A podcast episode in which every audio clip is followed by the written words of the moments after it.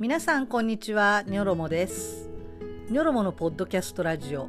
ニョロモのつぶやきへ。ようこそ。この番組は日々の出来事や思いなどつれづれなるままに自由にニョロモが語り倒すという番組です。お得情報満載というわけではないですが一緒に時間を過ごしていただけませんか？ぜひお付き合いください。それではよろしくお願いします。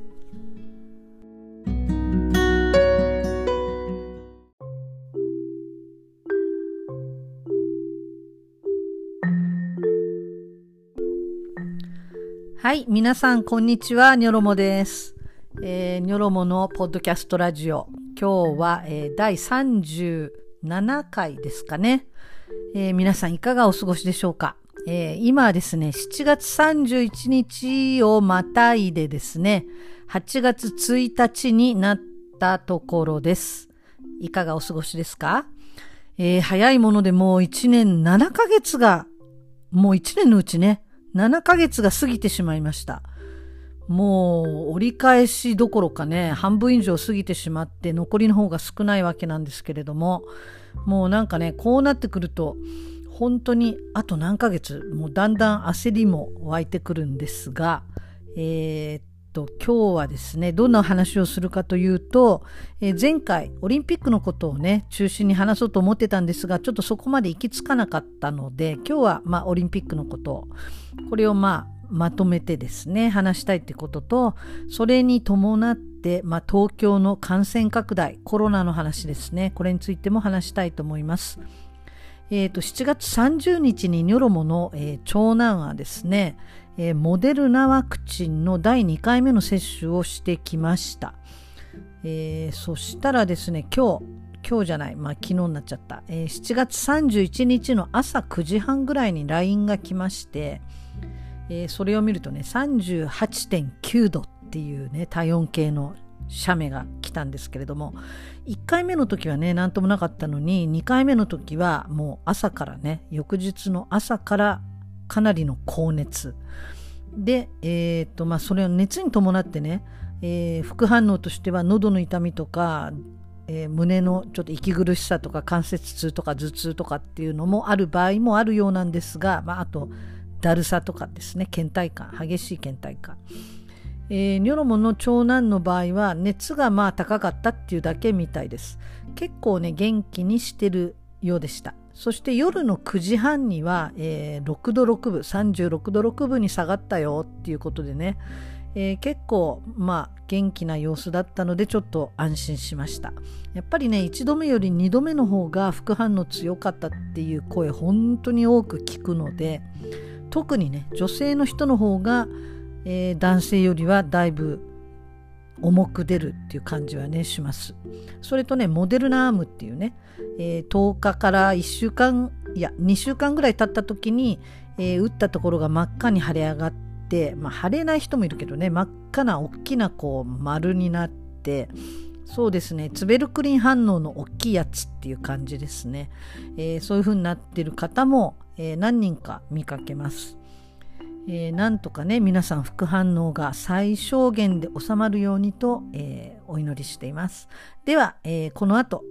オリンピックについて話していこうと思います。最後までごゆっくりお楽しみください。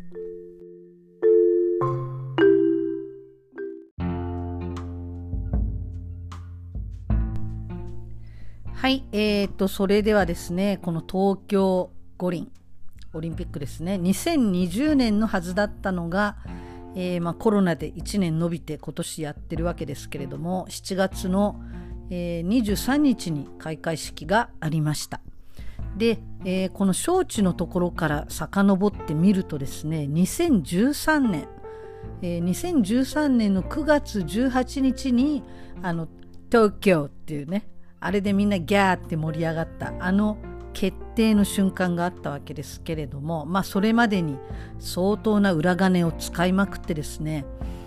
えー、まあ相当悪どいことをやったと思いますよ。これねはっきりとは言わないけど。でも最初の JOC の会長の、えーと、武田さんねこれあの私がヤシャゴ芸人と呼んでいるね明治天皇のヤシャゴだって言ってる武田常常なんだっけ？もう名前も忘れたけど、まあ、その人のお父さんですよね最初に会長やってたのが。でこの人がやっぱりお金に絡んだことでこのね東京五輪に関するお金のことで辞任してるんですけども、えー、まあ、そういうごたごたがあったのにまあうやむやのまんまですね今でも。えー、とりあえず2013年決まったわけです。でその時にまあ各国が各国がっていうか、まあ、厳密に言うとこれ国が招致してるんじゃなくて都市が招致してるんですね。ですからこの東京五輪の場合は東京都がこのオリンピックを持ってきてそれで国にまあ協力してよって言ってるっていう形になってます。これあのねどうにかするとちょっと国が中心でやってるのかなと思っちゃうんだけどどうもそういうあの力関係というかそういう関係で東京がやってることらしいんですよね。で、えーと、その時の東京都知事は猪瀬直樹さん懐かしいですねいましたねそんな人ね。ちょっと偉そうにしてるね昔テレビでなんか評論家みたいにやってる時はもうちょっとねあのこまごまとこうしててねあのもうちょっと腰が低かったけど都知事になった途端になんかすっごい偉そうになっちゃったっていう人ですけど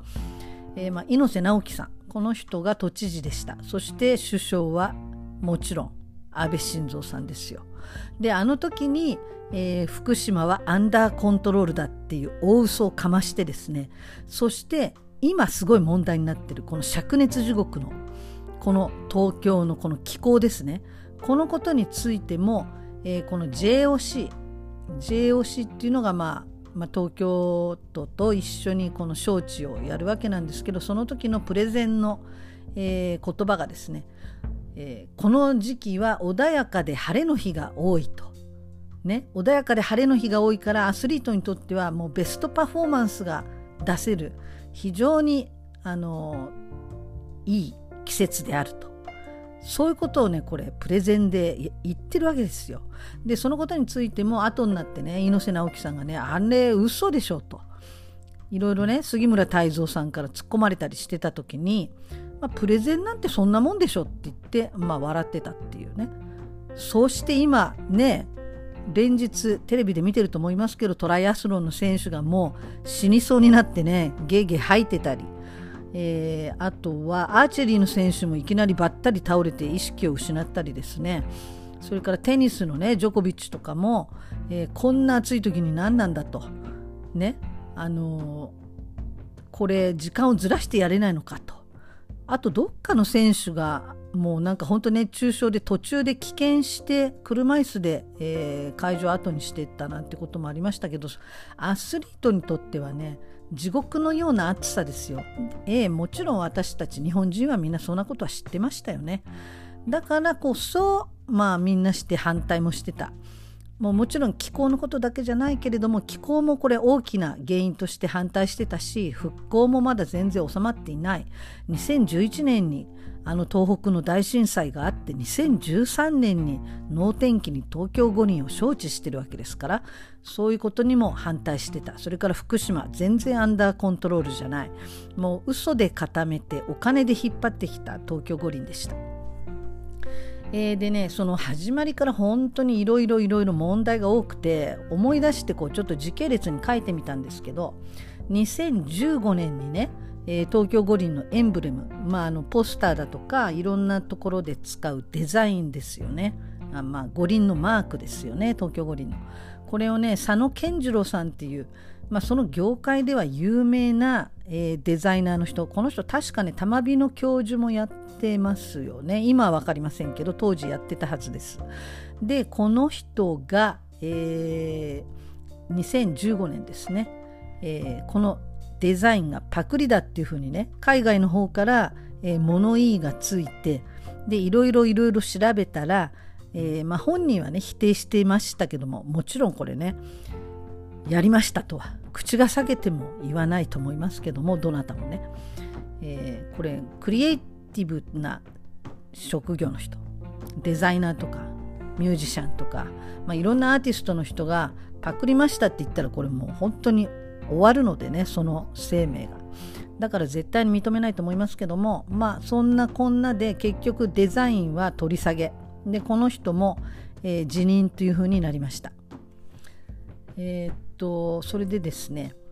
ニョロモがよくあの勘違いしちゃうんですけども JOC っていうのと組織委員会っていうのはちょっと違うんですよね。ちょっとっていうか全然違う、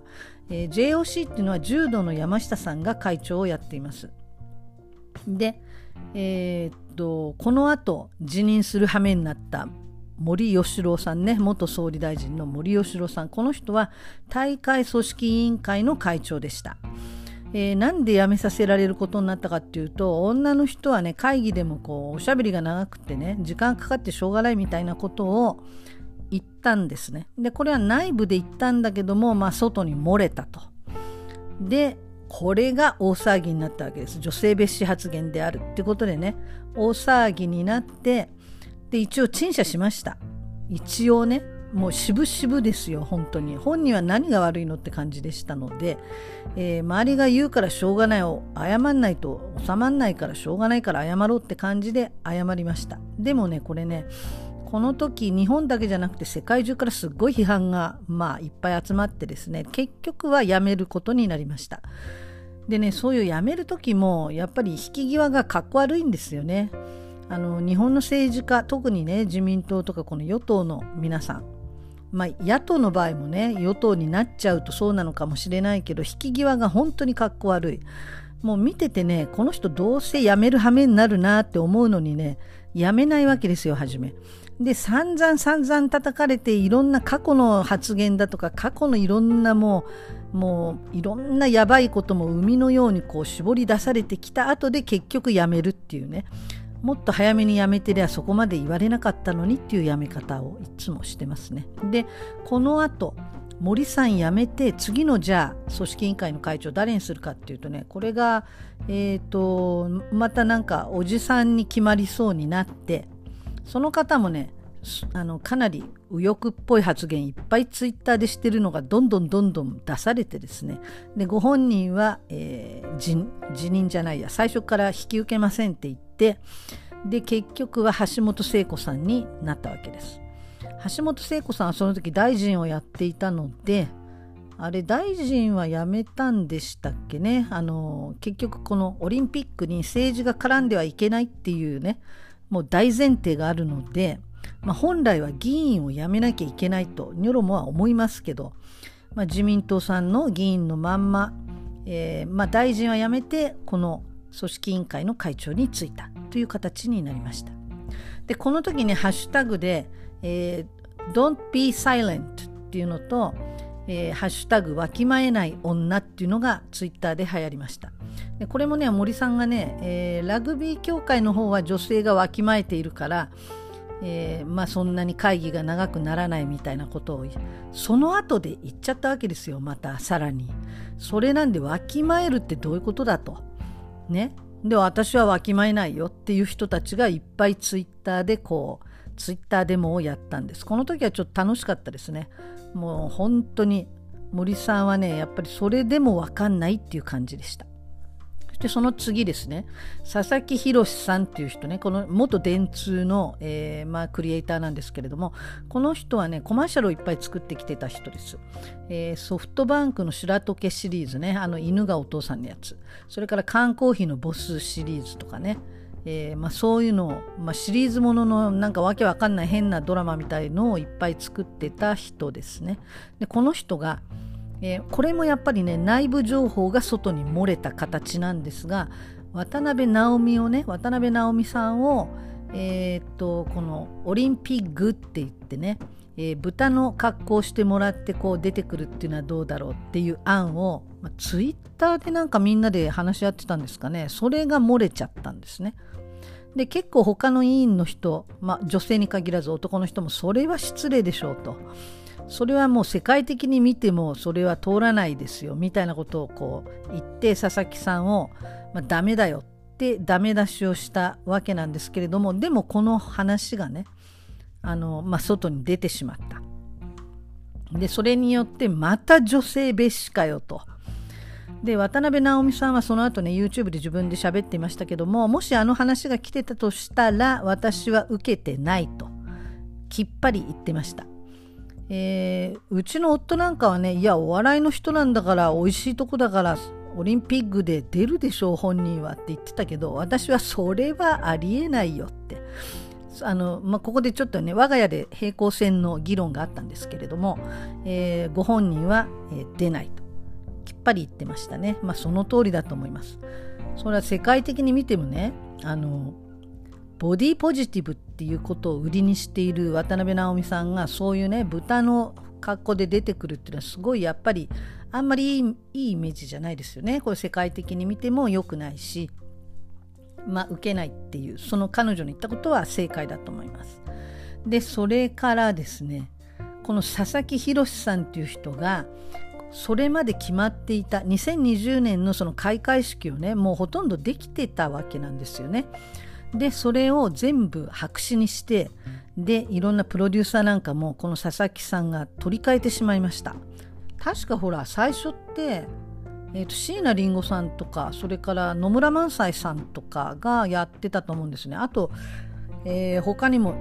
有名な方がねいたと思うんですけどもその人たちをことごとく排除してえー、彼は誰を持ってきたかっていうとこれがさすごい残念なんだけど小林健太郎君なんですよね。これニョロもねすごい好きな人なんですよ実は小林健太郎さん。ラーメンズの時はそうでもなかったんだけれども、えーと、それぞれピンでやるようになってねいろんなあの影を使ったね大きいスクリーンを使ってやるパントマイムねパドルとかそういうあのほんとちょっとアートな感じの面白い作品いっぱい作り始めてて、えー、それからね2人でやってる「寿司っていうねジャパニーズトラディショナル、えー、シリーズっていうね面白い作品もいっぱいあるんだけれどもちょっとシュールでちょっとシニカルでちょっとブラックな感じでそれでいてちょっとアートっていう感じの彼のこの感性はすごい好きだったんだけどもまあ一番直近で辞めたのは小林さんですね。これはあのえー、っとホロコーストのことを、まあ、コントのセリフの中で使ったっていうことでねこれはまあ許されない、まあ、世界的に許されないことなのでこれはもう即辞任ではなくて解任っていうふうになりました。でこの電通の佐々木宏さんが小馬券を連れてきたそして小馬券が、え、仲良くしてたらしいんですけども小山田圭吾さんを引き入れたわけですよ。ね。これが一番もう大変な騒ぎになった小山田圭吾さんこの人のいじめ問題もう本当にあまりに壮絶でこれいじめっていう範疇じゃないよねっていう状況のものでしたよね。でこれが、えー、ロッキンオンジャパンっていう、えーえー、雑誌のねロックの雑誌のインタビューの記事に、え、笑いながら話している状況の文章このインタビュー記事が1996年1月号に載ったわけです。でどんな内容かっていうとこの小学校から高校まで同級生をいじめてたっていう話なんですよね。で特にこの複数の、えー、障害のある子たちをもう嘲笑って、えー、裸にして学校の中を歩かせたりとかねそれから排泄物を口に入れさせたりとか紐でぐるぐる巻きにして自慰行為をさせたりそれからマットで巣巻きにしてニードロップを食らわしたり。もうそういうこともうありとあらゆるねもう本当にひどいなと思うことを自慢げに音楽雑誌で語っていて。でそしてそれを普通に発行しちゃうっていうもうこの神経もねちょっといくら1996年だからってこれをかっこ笑いとかこうしながらそういう編集でこの自慢している武勇伝として楽しそうに自慢しているっていうねこのインタビューをそのまんま発行しちゃうってこの編集長のこの時の意識はどうだったんだろうと思うんだけれどもえー、まあ、そういうのが表に出てきてでこれが初めてじゃないらしいんですね表に出てきたのはこれ今まで何度もあってでその都度そのファンクラブの掲示板とかが荒れたりなんかしてる時にも、えー、小山田圭吾さん本人はふざけんなよみたいな感じで逆逆ギレしてねでファンを黙らせるようなことをずっとやっていて、まあ、全然反省してる風ではなかったわけです。もうとにかくね、障害のある人たちを執拗にいじめてて馬鹿にしていたのはもう本当に陰湿そのもので、えー、その後社会貢献などね、反省してボランティアでやったとか、そういうこととか、あとはその被害を合わせたご本人に対して申し訳ないっていうその自責の念を述べたり、それとも、あの、それを、えー、そのご本人に直接謝ったりとか、そういうことは一切してきてないわけなんですよね、今までね。で、そのことについて、まあ、いろんな人たちがこういろんな意見を言ってたんだけれども、その小山田さんをみんなして叩いてるのもいじめじゃないかっていう人たちが、まあ、やっぱり例によって現れるわけですよ。で、えー、EXIT の、えー、友近さんっていうのはね、えー、自分にもね、彼は黒歴史があるんで、えー、過去は一生追っていくものっていうふうにね、あの、まあ当然だろうっていうふうにね、友近さんは言ってました。で、相方の凛太郎さんは、えー、7月15日のアベーマープライムっていうのに出て、えー、人としてあるまじき行為と断罪しつつも、じゃあ、清廉潔白な人っていますかって思っちゃう。そこから歩んできた27年とか40年のこの人の歩んできた道とか後悔とか成長とか変化とかを全部なしにしてこの行為だけをクローズアップしてっていうのは、まあ、今を見ずに過去の彼に対して石を投げるっていうのが正し正しいのかっていう疑問はありますねっていうふうにね今を見るべき論っていうのを、まあ、言ったわけですよ。このね清廉潔白なのかな？ねその清廉潔白な人だけが石を投げろって、まあ、聖書に出てくるシーンなんですけれども、えー、まあ、こういう時にねやったらこういう聖書のシーンを出す人がいるんだよねそれもすごい違和感があるんだけれどもしかしね小山田さんっていうのはその後悔や成長や変化をしてきてないわけですよ。だからいい年こいてインタビュー受けた時も笑いながら話してるしでそれが2度も3度もねやり玉に挙げられてきたのにその度に逆ギレしてるわけですよ。だから悪いとは思ってないわけ。だそういうのってあのそのまま終わってるっていう話じゃないですか。ちゃんとねあのそこで自分の罪を認めて罪を償ってそしてそこで変化をして新たな自分になっていったのであれば過去のことになってるけれどもでも過去になってないんですよ。何とも思ってないから彼は。えっ、ー、とだからねその過去の出来事を掘り返すのは良くないって言っているそのこと自体が間違ってるとニョロモは思ってます、えー、このいじめの出来事っていうのはね現在進行形だったんですよねあのあの時点ででちょうどねテレビでね見てたサンジャポでねあの雑誌が平気で掲載してそれが許されていたというそういう時代だったっていうことも考えないといけないよっていうことをね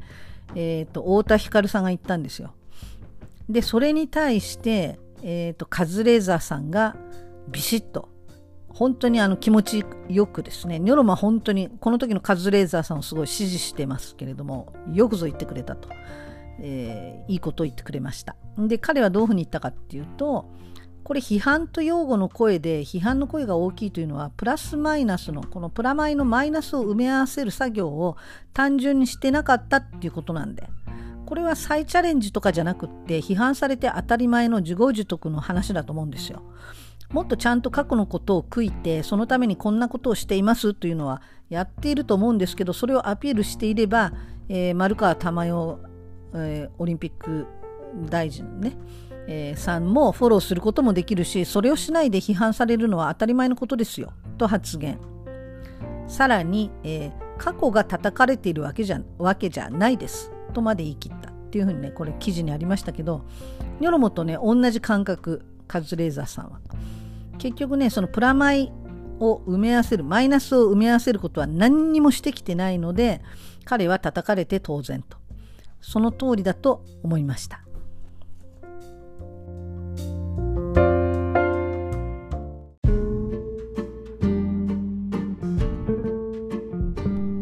ニョロモのつぶやき。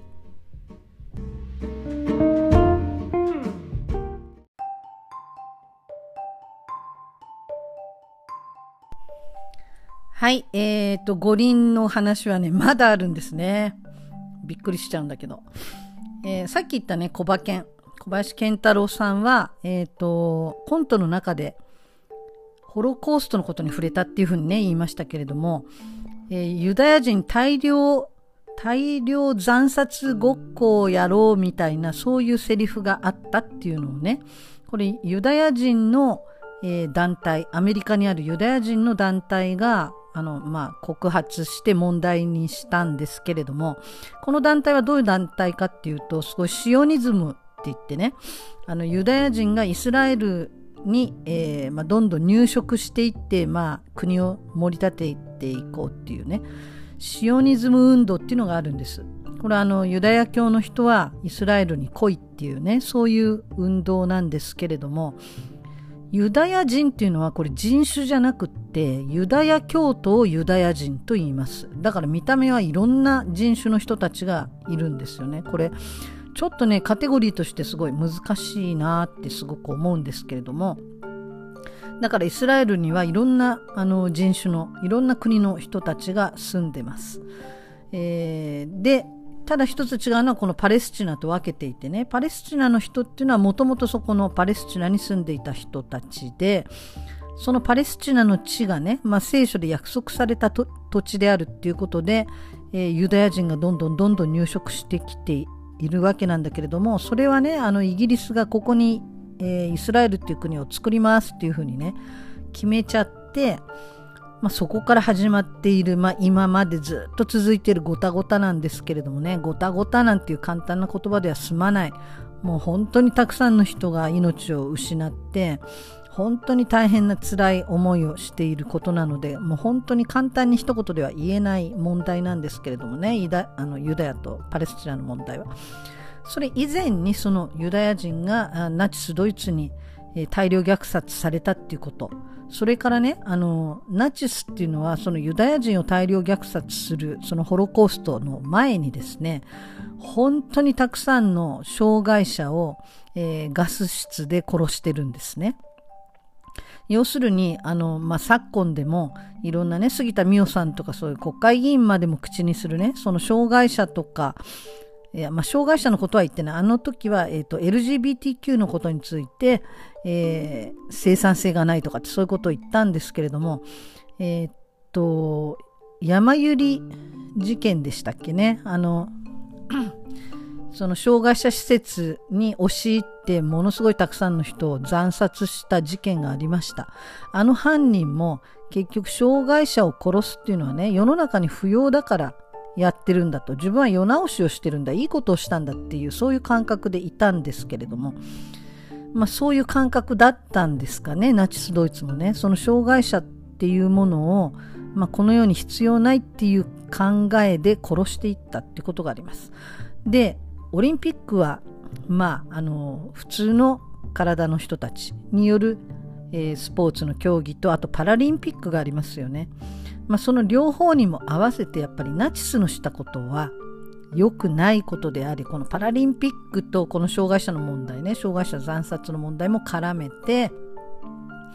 まあ、このホロコーストを笑いにするなんてことは言語道断というふうに言ったんですが、まあ、それは本当にその通りであのいくら過去のことだからといってねこれは許されることではない。前麻生さんがね麻生太郎さんが、えー、このワイマール憲法はねいつの間にかできたんだと日本もねこのドイナチスにあの見習ったらどうだみたいなことを言ったんですよ憲法改正はそういうふうにしたらどうだっていう。でそのこともすっごい世界中から批判されてもやっぱりそういう発言には世界中のメディアがすぐパッと食いつくんですね。一応麻生さんもあの時3日後かなんかに謝りましたけど何とも思ってないんですよね。それと,、えー、とどっかねあの日本の、えー、とアイドルだったと思うんですけれども女の子のねグループで、えー、とあのハーケンクロイツまあ、日本でいうとあの地図上のお寺を表す卍模様みたいなのの、えー、逆回り逆向きのやつなんですけどハーケンクロイツね。皆さんご存知ナチスのマークですけれどもあれも、えー、まあ、ファッションとして取り入れるなんてことは世界ではありえないんですよね。でもそれを日本のそのアイドルの子たちが、そのハーケンクロイツのマークの、えー、T シャツかなんか、なんか洋服を着てたってことで、これも大問題になって、もうすぐ、すぐやめなさいっていう風になりましたね。えー、昔ギリシャの、えー、サッカー選手、あのこれ前回言ったかな、えー、即刻、えサッカー界を追放されたこのハイル・ヒットラーのね、手を斜めに上げる。これで追放されたということがありました。まあそういうことで、小馬券ね、本当ニョロマ大好きだったんだよ、本当に、この人は。だけど、付き合ってるのが小山田圭吾とかね、ちょっとろくでもなかったですね。残念でした。で、小山田圭吾さんがね、あの発言で、え、が、まあ、蒸し返されてっていう言い方をする人もいるけど、蒸し返すとかね、もうそういう話じゃないですよ、あれ。犯罪だから。犯罪をなんで今まで罰してないの誰もっていう話ですよね、逆にね。えー、その小山田圭吾さんのことをね、あのみんながあれだけ騒いでる時にすごい擁護してかばってたのが小山田圭吾の、えーと、いとこの田辺慎太郎っていうこの慎太郎っていう名前もね安倍晋太郎と同じ同じ、えー、安倍晋三の晋ですねそれを使った慎太郎なんだけれどもこの人ねお父さんが田辺康夫さんっていう、えー、歌手でえー、そしてお母さんが九重由美子さんって言って、まあ、この人も歌手だったりあとは、まあえー、役者もやっていてニョロモぐらいの年齢の人だとコメットさんっていうね昔まだ白黒の時代ですよ白黒テレビが白黒の時代のドラマのコメットさんっていうね魔法使いの役をやっていたショートカットのねすごい可愛い、えー、女優さんだったんですけどこの2人の間に生まれたのがこの田辺慎太郎さんっていう人で。なんかね一応作曲家とかいうふうに名乗ってるけれども、えーと、肉マイスターとか言ってねアメブロに記事も書いてるみたいです。でこの人が、えー、またツイッターでねろくでもないことを言ったんですよね。えっ、と 正義正義を振りかざしている人の思惑通りやめることになったよみたいなね。そういうことを書いてもう大炎上してすぐもうそのツイッターを削除してアカウントも、えー、凍結して逃げたっていうふうにね。まあこれもすごい問題になりました。えー、っとねそれで田辺康夫さんってやっぱりねあのー、この作曲家だかこの歌手のこの業界のすごい偉い人みたいです。だからやっぱりこの息子さんとかそのいとこの小山田さんとかそういろんなねコネで食べてるっていうところすごいあるんじゃないかなと思います。この親の七光的なねもので、まあ、大して才能もないけど、えー、食っていってるっていうね。まあ小山田さんの場合はフリッパー好きだとかで、まあ、活躍されていたので全く才能がないとかそういう人ではないと思うんだけどこの田辺慎太郎さんっていう人はね謎です。どんな人か。でこの田辺康夫さんと2人して安倍晋三さんの桜を見る会に、えー、呼ばれてはしゃいでいる写真も、えー、アメブロにありました。えっとね、それから文化プログラムにはね絵本作家の信美さんっていう人が、えー、参加してたんですがこの人もねすごく問題の多い方でですねファンがすごくたくさんいることもそれも事実なんですけれども、えー、一番問題が多いのはママがお化けになっちゃったっていう絵本なんですね。えー、この絵本ねお母さんがある日突然死んじゃってで息子のところにねお化けになって現れてもう明日からね、えー、何でも自分でできないといけないんだよって言ってあのまあ、そういう話をして、まあ、子供はすごい泣いてるんだけれどももうママと約束したから頑張るんだって言ってねお着替えちゃんと1人でやったりねそれから、えー、っとおもちゃをお片付けしたりとかっていう、まあ、そういうけなげな感じのお話でそれを読み聞かせすると読み聞かせする大人が感動しちゃうっていうそういう絵本らしいんだけれども。この絵本ね何が悪いってねこれ読み聞かせされた子供たちはねもうその日からねママは死んじゃうのかもっていう恐怖に苛まれるんですよね。でそれによって夜泣きが始まる夜泣きが始まったりその毎日ママの安全を確かめるお母さん見かけるともうギューって抱きついて離れないとかそういう状況になる子がすごく続出したんですね。でそのお母さんの死をその命っていうのをその何て言うんだろう引き換えにして脅しみたいにして使ってだから言うことを聞いていい子になるんだよっていう感じのそういう作りの本になっているのでこれすごい問題あるなっていうことでこの本ね読んで感動するお母さんとこんな本は絶対子供にあの読ませらんないっていう本あのお母さんとすごい真っ二つに分かれる本なんですね。でそれから「みんなの歌っていうのの NHK のねその中で「えーと、私お母さんだから」っていうか、えー、歌の歌詞でもねすごい大炎上したんですね。私はお母さんだからえ、ー、とまあ独身の時はねボディコンみたいの着てね、えーと、ネイルもしてあの仕事バリバリやってたけどお母さんになったからもう爪も切ってね髪の毛もこう束ねてそれからお化粧もそんなしないで、えー、ジャージ履いてみたいなえー、そういう感じでね子供のために私頑張ってるのよお母さんだからみたいな感じの歌詞なんです。でこれもすごいねそういうものを押し付けるなっていうねそのお母さんはこうあるべきみたいな子供のために犠牲になるのがお母さんみたいな、えー、そういうのでねすごいあの大炎上してえー、何が起きたかっていうと、またこの時もね、ツイッターでハッシュタグデモみたいのが起きて、これハッシュタグ、私お母さんだけどっていう、これがね、あの、すごい流行りました。この時もね、すごい覚えてて、ニョロモは。で、のぶみさんによると、まあ、この件が、えー、きっかけになって本が売れなくなったと。この事件がね、3年前ぐらいなのかな。まあ、その後、本も売れないし、えー、すごいいろんな誹謗中傷とか、えー、そういうのが出版社とかね。それからご本人のところとか。そういうところにどんどんどんどんそのメッセージとか来て、えー、とそれであの、まあ、仕事が来なくなったし本も売れなくなったと。そういうことで、えー、でも僕にとっては絵本を書くってことが全てなんです。とどうか僕にね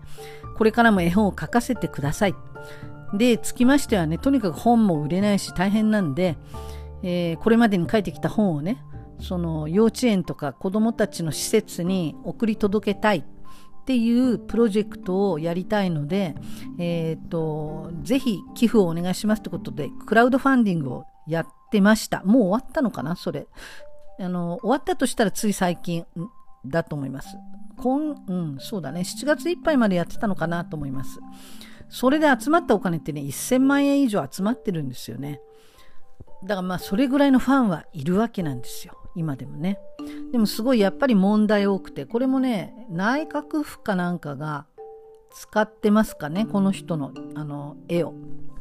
その確かねツイッターのアイコンのキャラあのキャラクターの絵として使っていて、えー、そしてねこの間見たのは、えー、母子手帳の表紙をこののぶみさんの絵にしようと思うんですがどうでしょうみたいなツイートがあって。のぶみだけはやめてくれと。なんでのぶみだっていうツイあのリップがすごい相次いでましてね、ニョロモが見た時は。というのはね、なんでかっていうと、えっ、ー、と、のぶみさんのこの考え方で、このインスタグラムにすごいいっぱい書いてるんだけれども、これね、母親学みたいなあの流れのもので考え方がね、子供たちはその虐待を受けるような家庭に生まれる子供もそれから障害があるような子供もみんな自分でその家庭を選んで子供たちが親を選んで生まれてくるんだよっていうそういうあの論なんですね。これね一時ね昔まあ確かに流行ったかなこういう考え方の人。で信美さんもそういう考えででね許せないと思うのは多分ねこの部分だと思うんです。えーと、その不妊の人ね不妊でなかなか子供ができない人どうやったら子供に選ばれるかこれ考えてみようみたいな。あなたはね選ばれてないんだよ子供にっていうそういう考えのことを言ってるんですよ。こんなねひどい残酷なうーんなんかあなたにその非があるから選ばれないみたいな。だから子供が生まれないみたいなそういうねことをね平気で言っている人の絵を例えば、まあ、そういう人が大変な思いをして不妊治療して子供を授かってやっと、えー、これから出産までこの母子手帳を使っていこうっていう時にそこにあの表紙にね信美さんの絵があるってことがやっぱり耐えられないとそういう人たちもいっぱいいるわけなんですね。でなんかやっぱりそういうのが問題になってなんで信美なのってていう人たちの声が大きかったので、えー、ご本人はこれ文化プログラムの方は辞任されてます。これもね、うん、組織委員会の方はいろいろ調査をしたら、まあやめますという話になったみたいだけども、これもね、誰が選んだんだろう。東千鶴さんが選んだのかもしれない。ちょっとね、そういうことがあったのをご存じなかったのかもしれないですね。そして開会式ですよ。開会式ご覧になりましたか？えー、っと、ニョロモはね、見る気全然なかったんですが、隣でね、このリビングでね、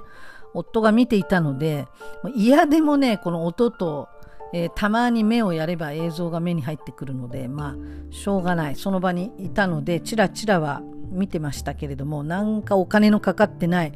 あれでどうやって160億円お金かかったんだろうっていう感じの開会式でしたね。まあ、お金かかったのは花火ぐらいかねっていう感じの。えー、花火はその北京五輪と違って CG ではなくてちゃんと上げてたみたいですけれども、えっ、ー、と、ニョロボがね、これはすごいなと思ったのは、あのドローンですね。ドローンで五輪のマークとそれから地球のマークをそのプログラミングされて 3D の、えー、状態でこう空にあの、まあ、出現させた。もうどういうんだろうね。あれプログラムでちゃんとこういう風に飛ぶっていうプログラムでもう全く乱れぬ球体を作ってたわけなんですけどもあれはすごいなと思いましたあれはまあハイテクって感じでねすごい綺麗に決まってたしいいなと思いました。それ以外はねもう各国のその選手が入場してくる時も杉山浩一の曲だったですよね。ニョロモはねドラクエ大好きでしたよ。もうほんと好きなただあの時代まだファミコンが出たばっかりぐらいの時代だったので復活の呪文っていうのをね入れないとえー、途中から終わあの終わった場合ね途中からこのまた復活してその途中から始めるっていうのはできないんですけどこの復活の呪文っていうのがね昔はねあの何ビットっていうんだろうほんとカクカクの、えー、ドットで作ったような文字なのでそれ書き写して紙にこう書き写しておくんだけど読み間違えてたりするんですよそうするとねもうほんと50文字とかすごい長い復活の呪文なので一つでも間違ってると復活できない。それでニョロモはね、途中で復活できなくなってね、ドラクエ2の方はもう途中でやめました。1はね、クリアしたんですよ。まあそのドラクエのテーマ曲を作ったのが杉山浩一さん。この人はね、ガッチャマンの主題歌だとか、それからガロっていうね、昔のフォークソングの、えー、学生街の喫茶店っていうね、これ名曲なんですよ。君とよくこの店に来たものさっていうねあの、まあ、知ってる人は相当なお年だと思いますけれども、えー、この曲を作った人です。で歌はいいんですよ。歌っていうか曲の才能あると思うんだけどこの方ねもう御年いくつ？70いくつの方なんですがものすごい国水右翼なんですよね。もうものすごいあからさまな右翼の人なんです。で、えー、チャンネル桜とかねそういうのに、えー、よく出てて LGBT はまあ生産性がないのにそこに税金を使って支援するとは何事だといった杉田水脈さんっていうね、えー、女性の、えー、国会議員の人を支持してその通りだって言ってみたりね、えー、第二次世界大戦はね間違い日本にとってはあれは間違いではなかったって言ってみたりね。それからもう韓国や中国のことをボロクソに言っている、まあ、ちょっと危ない相当あのまあこの方もレイシストなのかなと思う感じの方なんですね。でその人の曲を使った。これもすごい残念だったなと。それからねピクトグラムを人間の、えー、人たちがやってましたよね。白とブルーでね。丸いあのまん丸のブルーの頭をして。あれね外国人の人にも結構あれ面白かったねっていう人多いっていうふうにね聞きましたけども、えー、NHK が YouTube に上げた5分間の動画はもう1000万再生を超えたそうです。いや、そうなの？っていう感じなんだけど、ニョロモたちね、みんなで見ててね、あのピクトグラムはね、これ、金ちゃんの仮想大賞かな？仮想大賞ん？大層あ、大賞うん、かな？っていうね、そういう感じでした。そういうふうに言ってた人すごい多いですよね。なんかチープなんですよ。でも、やってたのはガーマルチョバだったから、これガーマルチョバってね、世界レベルのパントマイムアーティストですよ。すごい人たちなんです。あの群馬にもね何度か来てるんですよねその時に見に行きたいなと思ったことあるんだけれどもこれからまあネタ増えたねガーマルチョバっていう感じでねあれがちょっと定番になるんじゃないかっていうあのー、まあそんな人たちなんですねだからそのパントマイムの技としては確かにすごい人たちなんだけれども五輪のあの広い会場で、あれ？っていう。もうなんかすごい狭い範囲で演じてたのを他の国の選手たちはあの場でどうやって見てたんだろう。そのモニターで見てたのかな？大きく映し出されるモニターかなんかで見てたのかなっていうね。ちょっとなんか小手先っぽい感じがしてすごいこのスケールの大きさには合わないなと思ってちょっと残念でした、えー、まあそんなこともいろいろあってそれから、えー、企業ですね。トヨタ自動車、え、トヨタ自動車はもう最高トップクラスの、えー、スポンサーだったわけですけどこの東京五輪のね。えー、と、その五輪用に作ったコマーシャルとかの放送、これを一切中止しましたね。で、えー、開会式への出席もやめました。で、あの会場では、その選手村とかではね、その無人で走ってる車とか、それから水素自動車とか、そういうものをね、あの提供してるそうです。で、海外ではコマーシャル流してるそうですよ、なんか。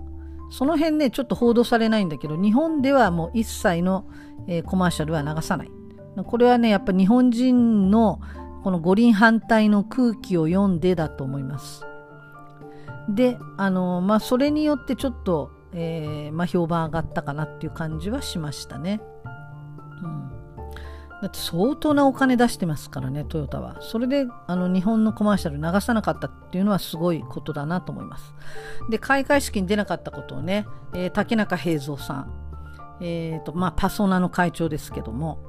この方はね、すごい批判してたんですよ、ツイッターで。その企業の人たちが開会式に出ないとはどういうことかと。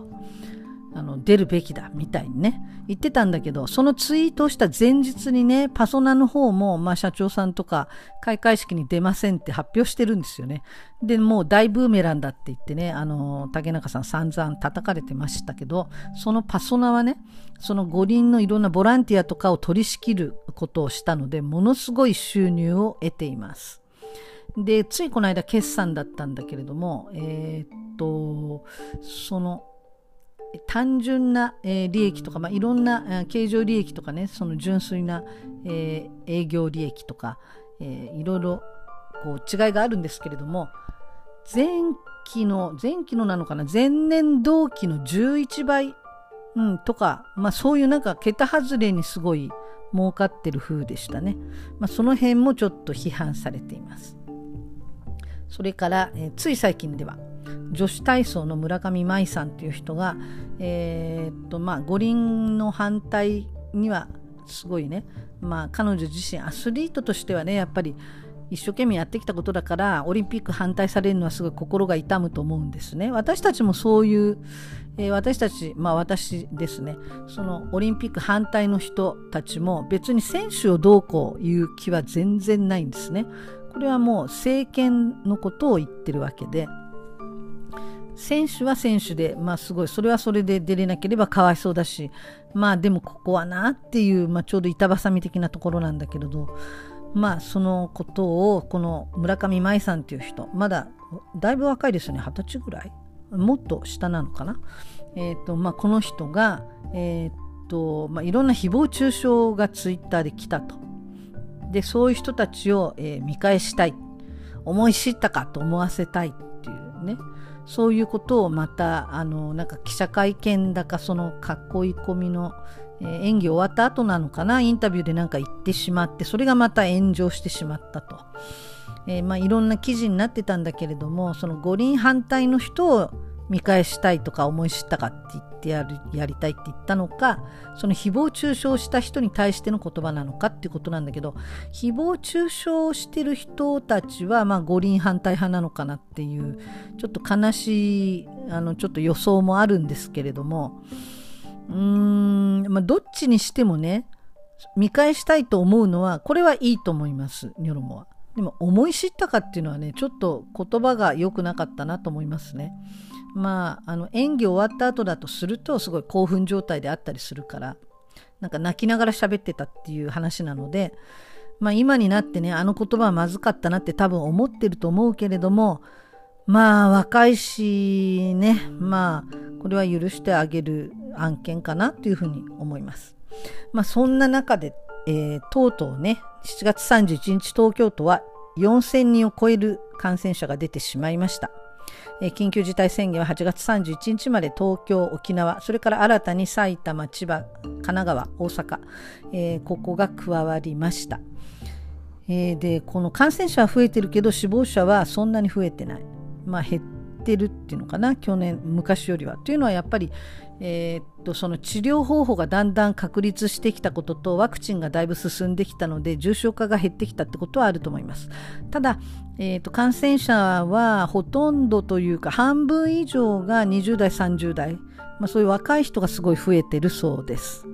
で、えー、この今流行っているデルタ株っていうのは20代30代の人も結構ねあの中等症ぐらいまでひどくなる場合があるので若い人たちも、えどうか気をつけてくださいそれとその後遺症ね後遺症半年以上続いたりしますえー、もし陽性になってそんなにひどくなかったっていう人もね後遺症が相当ひどいっていう人がかなりいるので、えー、若い人もそれから、えー、かかったけれども結構程度としては軽かったっていう人もねその後どうぞ気をつけてください。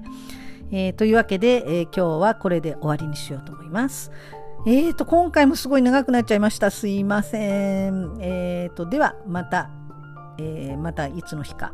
お会いしましょう。最後まで聞いてくれてありがとうございました。じゃあ、またね。バイバイ。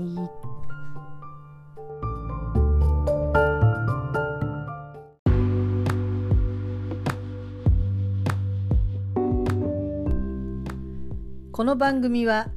急な入院や学会への参加などにより診療ができない。そんな院長先生に代わってあなたの歯医者さんで代わりに診療を代行するお助け歯医者さんテンポラリーデンティストジャパンの提供でお届けしました。それではまた次回。